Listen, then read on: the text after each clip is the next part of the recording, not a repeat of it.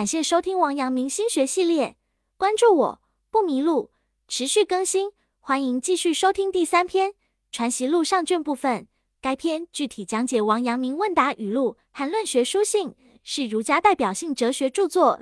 上卷主要阐释知行合一、行外无物等观点，由王阳明亲自审阅，因涉及文言文，建议听众购买原著并搭配译文阅读。这样才能够更好理解其奥义。陆成录原文七问：圣人应变不穷，莫亦是预先讲究否？先生曰：如何讲究的许多？圣人之心如明镜，只是一个明，则随感而应，无物不照。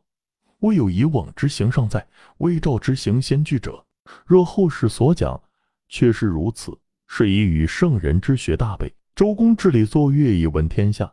皆圣人所能为，尧舜何不尽为之而待于周公？孔子删述六经以照万事，亦圣人所能为，周公何不先为之而有待于孔子？是知圣人欲此时方有此事，只怕敬不明，不怕物来不能照，讲求事变亦是照时事。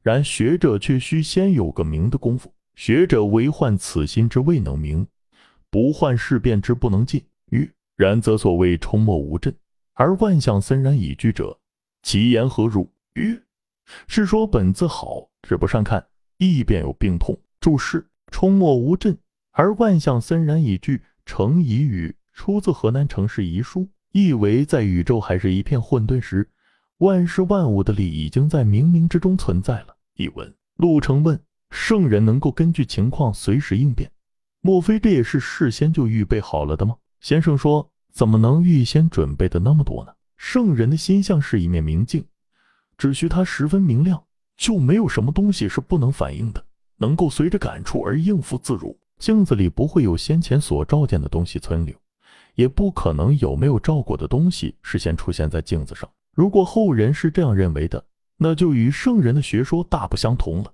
周公为教化世人制定礼乐，这是圣人们都能做的事。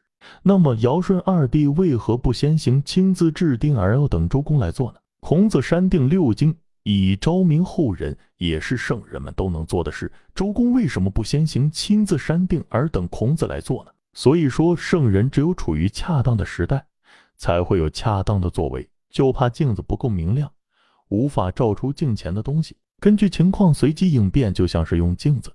学者们所需只是先下功夫，使自己这面镜子保持明亮。学者只应担心自己不能心如明镜，而不需担心自己明镜般的心不能应付发展的变化。陆成说：“那么，程颐先生所说的‘宇宙间混沌无物时，就已经有万物之理在冥冥之中存在了’，这句话如何解释呢？”先生说：“这句话本身正确，只是世人不能正确理解，也就有了毛病。”本节结束。感谢收听王阳明心学系列，该音频采众家著作之长，关注我不迷路，持续更新，欢迎继续收听。